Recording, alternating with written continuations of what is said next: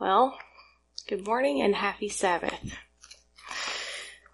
And I will say, just like I tell my kids every morning, if it's raining, they're like, it's raining, mom, we don't get to do anything. It's still a beautiful day because the Lord gave it to us and we're all here worshiping together. Amen. Before I go on with my sermon today, I want to invite us to bow our heads and pray as we invite the Holy Spirit in our midst today. Dear Heavenly Father, I I want to thank you for this Sabbath day. I thank you for the blessings that you've already given us in your service. And I pray that you will be with us. We want to invite your Holy Spirit into our midst today. I pray that you will speak through me and that you will speak to every one of us as I speak today, Lord. It is not my message. It is yours. So I give it to you and I thank you and I praise you for this opportunity to share. Amen. So I'm sure there's probably some of you that are wondering how in the world I got to be up here, um, preaching. Um, there's a little story behind it. Uh, it was almost a year ago. It was on Christmas Day. I was traveling with a very close friend of mine, and we were just kind of talking back and forth. And then all of a sudden, she says, that she's going to take preaching classes that our pastor was leading out for his dissertation as he was getting his doctorate. And I was like, preaching classes? She said, yeah, he's just asking different members of the church. And I prayed because I had been praying for some time that God would help me to be able to share the testimony he had given me in a more effective way. So I prayed and I said, Lord, is this something you want me to do? And I was impressed. Ask him. So I, I just texted him right there and there. And I was like, Pastor, I want to take your class. He sends me back with a thumbs up. I'm in. And I was like, what did I just do? now, I don't really consider myself a speaker. It's not my cup of tea per se if that's when you call it. But at this point, I knew that God gave me something that I had to share. And I was like, if you're giving me the opportunity to learn how to share it, this, this is what I must do. But you know, when, what I've found is, is if you open your hearts to God and He gives you something to share, He'll give you the opportunity that you need to be able to share it with others. So this is my very first time speaking in a congregation, and I'm very glad to be able to do it in my home church. So just bear with me, please. And I want to thank Pastor Daniel and Christina for giving me the opportunity to do it. So today, what I want to talk to you about is how to walk on water. And some of you might ask, what do you mean exactly walk on water? Well, I'm not talking about go walking out on the creek on water. I'm assuming you can say on top. But let me just explain by sharing an experience that is personal to me. You know, for those of you that know me pretty well, you know that I went through a divorce. Um, it's been almost four years ago. And it's for anybody who's been through a divorce, or if you know someone that's been through a divorce, you know, it's a very painful and difficult experience. And for me, this has been one of the most ex- difficult experiences of my life. And I also had made the prayerful decision to fight for my marriage. Now, not everybody does that, and that's okay. But, and I want to also just add here, if someone is in a position where they're having, getting divorced, you know, it's a physically abusive relationship, I don't advocate staying. You know, you can get out and you can pray for that. But I felt very impressed by God to stay. Um, now a lot of people have asked, and I do wonder why in the world would God ask me to do such a thing, especially because I'm divorced now. And as you can see, I have a wonderful guy sitting right back there in the back that God's brought me. But God had several reasons why He did ask me to stay. Um, honestly, my faith at that point was just very weak. And through this trial, he taught me so many valuable lessons. And that's what I'm going to talk to you about today. So, another honesty moment before this happened, I could probably count the times on one to two hands how many times a day I prayed. And there was times I remember even wondering as a little girl, how do you pray without ceasing? I mean, I was a busy wife and a mother. I had three kids that were like six and under. How did I have time to pray without ceasing? How is that even possible? But during this trial, because you know, it's a lot of time it's the trials that bring us to our knees. And they teach us how to pray like without ceasing. And that's how I learned how to constantly commune with our Savior. Because the thing is, the more you spend time with God, the more you crave spending time with God. He becomes your best friend. And you know, when you have that best friend, you just want to call him up and at any time and you just say, talk to me. And, but sometimes our best friends are busy. They got their own lives. Well, God's not like that. And the more that we spend time through his word, the more that we pray with him, the more we want to spend time with him. And there was one morning I remember just being in so much pain because it's very difficult to watch what happens in this. And I knew that I couldn't carry myself through these trials that I was going through. And he gave me, God gave me this powerful mind picture. This picture was me sitting in a boat and I'm sitting on Jesus' lap. We're in the middle of a lake and the waves are just crashing all about, threatening to tip us over. I'm sitting in Jesus' lap and I'm holding on to him for dear life and he reciprocates by holding me back. That carried me through my trials because he let me know he was carrying through me through what I was going through. But at the same time, what I didn't realize yet was that this was the beginning of him teaching me how to walk on water in faith. Now, I want to ask, don't answer out loud, but are you going through trials right now? Do you need to learn how to walk on water in faith? Well, I want to go through a powerful account in scripture of the life of Christ that shows us how we can do just that. I want you to ask, I want to ask you to turn with me to Matthew 14, 22 through 33. And again, that's Matthew chapter 14, verses 22 through 23. And before I get started, I kind of like to look at the previous background for just a moment. Um, Herod had just beheaded John the Baptist. And Christ had performed the miracle of the five loaves and two fishes and feeding thousands of pe- people. Powerful miracles. And through this miracle, Jesus' followers were determined to make Jesus their earthly king because they saw him to be their deliverer.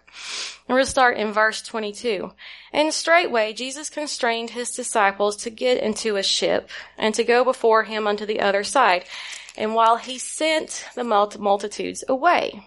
The commentaries have something to enlighten us on that. It says that Jesus had to remove the crowds before they forcefully tried to make him their earthly king. And if the crowd succeeded, it could bring Christ's ministry to a close. Because the crowd and his disciples were so adamant that he be king right away, he had to promptly send them away. Desire of Ages also enlightens that the disciples left discontent they were angry that their desires weren't fulfilled and that Jesus wouldn't allow him, them to pronounce him as king. And if you move on to verse 23, it says, when he had sent the multitudes away, he went up to the mountain apart to pray. And when the evening was come, he was there alone. But the ship was now in the midst of the sea, tossed with the waves, for the wind was contrary.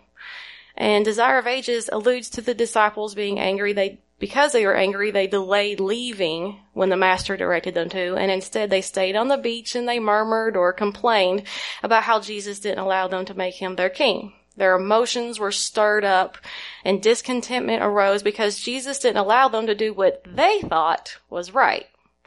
All the miracles that Jesus had just done quickly left their minds. They wanted to make him their king now because he was supposed to be the deliverer, right?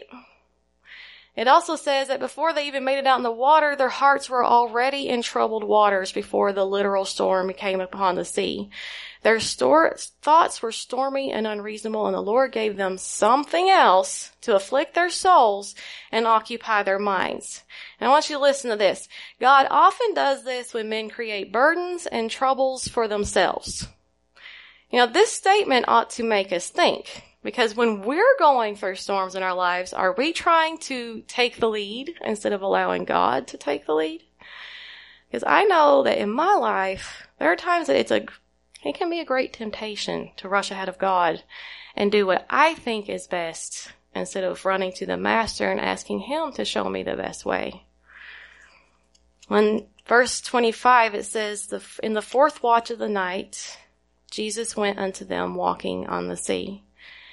The disciples were afraid when they saw Jesus walking toward them. When the disciples saw him, they became afraid because they thought at first he was a spirit or a ghost. But as soon as Jesus heard their fears, he spoke unto them and he said, Be of good cheer. It is I. Don't be afraid. So I'm going to ask you to kind of use your imagination here. Let's put ourselves in Peter's place. I can kind of see it now. You know, Peter and his bravery, he sees Jesus out in the water and he says, all right, Lord, if it's really you, tell me to come out on the water. I want to know.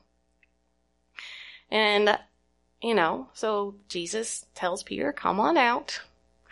And I have to wonder if Peter wasn't a little maybe self-righteous or cocky and be like, hey, you guys, look at me now. I'm out walking out here in the water just like Jesus.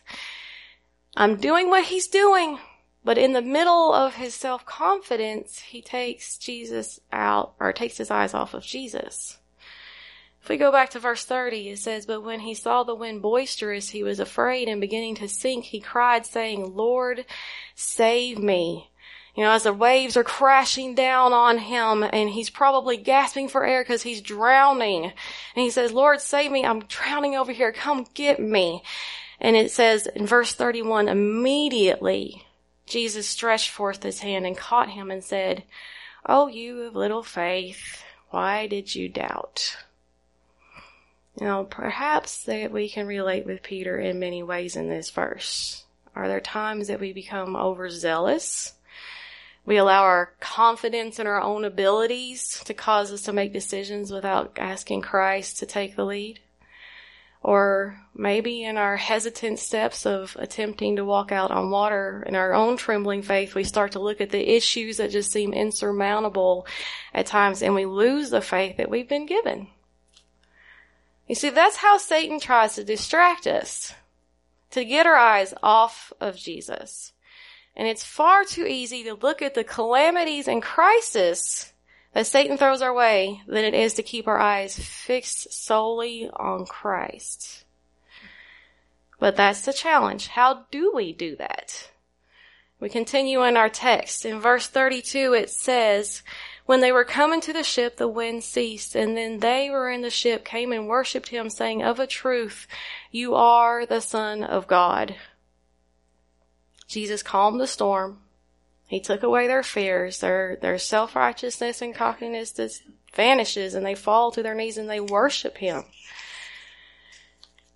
You know, sometimes we fear, we tremble, and we can become too focused on what's going on in our lives and or out in this world because there's lots of stuff going on right now. You know, I fully believe that we are in the end of time. And I think that, you know, we're living in a time that Christ is really asking us to have the faith, to hang on to Him, to solely look at Him and put our faith in Him so that we can make it through this time in this world. If we had chosen to trust in Jesus instead of drowning in our calamities and kept our eyes focused on Him through the precious letter that He gave us, we don't have to be afraid of what's going on. That's powerful. We don't have to be afraid. Despite our trials, we can have faith that our Lord and Savior can give all of us, trusting He knows the beginning to the end and He wants what's best for us. He just asks for us to believe Him. Are you in a personal storm or crisis? You can keep your eyes on Christ and you can walk on water, spiritually speaking. Are there days that you feel like you're drowning? I know I have days where I feel like I'm drowning sometimes. But you know, if we just fix our Lord, eyes on our Lord and Savior and Redeemer and spend time in the Word of God, spend time in prayer daily, this is how we focus on Him. He gave us precious truths in our, in His Word that is not always taken full advantage of as we should. You know, Hebrews 12, 1 through 2 says, Wherefore, seeing we are all so are compassed about with so great a cloud of witnesses. Let, let us lay aside every weight and the sin which does so easily beset us, and let us run with patience the race that is set before us, looking unto Jesus, the author and finisher of our faith, who for the joy that was set before him endured the cross, despising the shame, and is set down at the right hand of the throne of God. Is there something holding you back that's keeping you from being able to walk on water? What weights are you holding on into in your life? If we all ask Jesus to surrender whatever it is that's keeping our eyes off of Christ, He will deliver us and He will help us all to walk on water.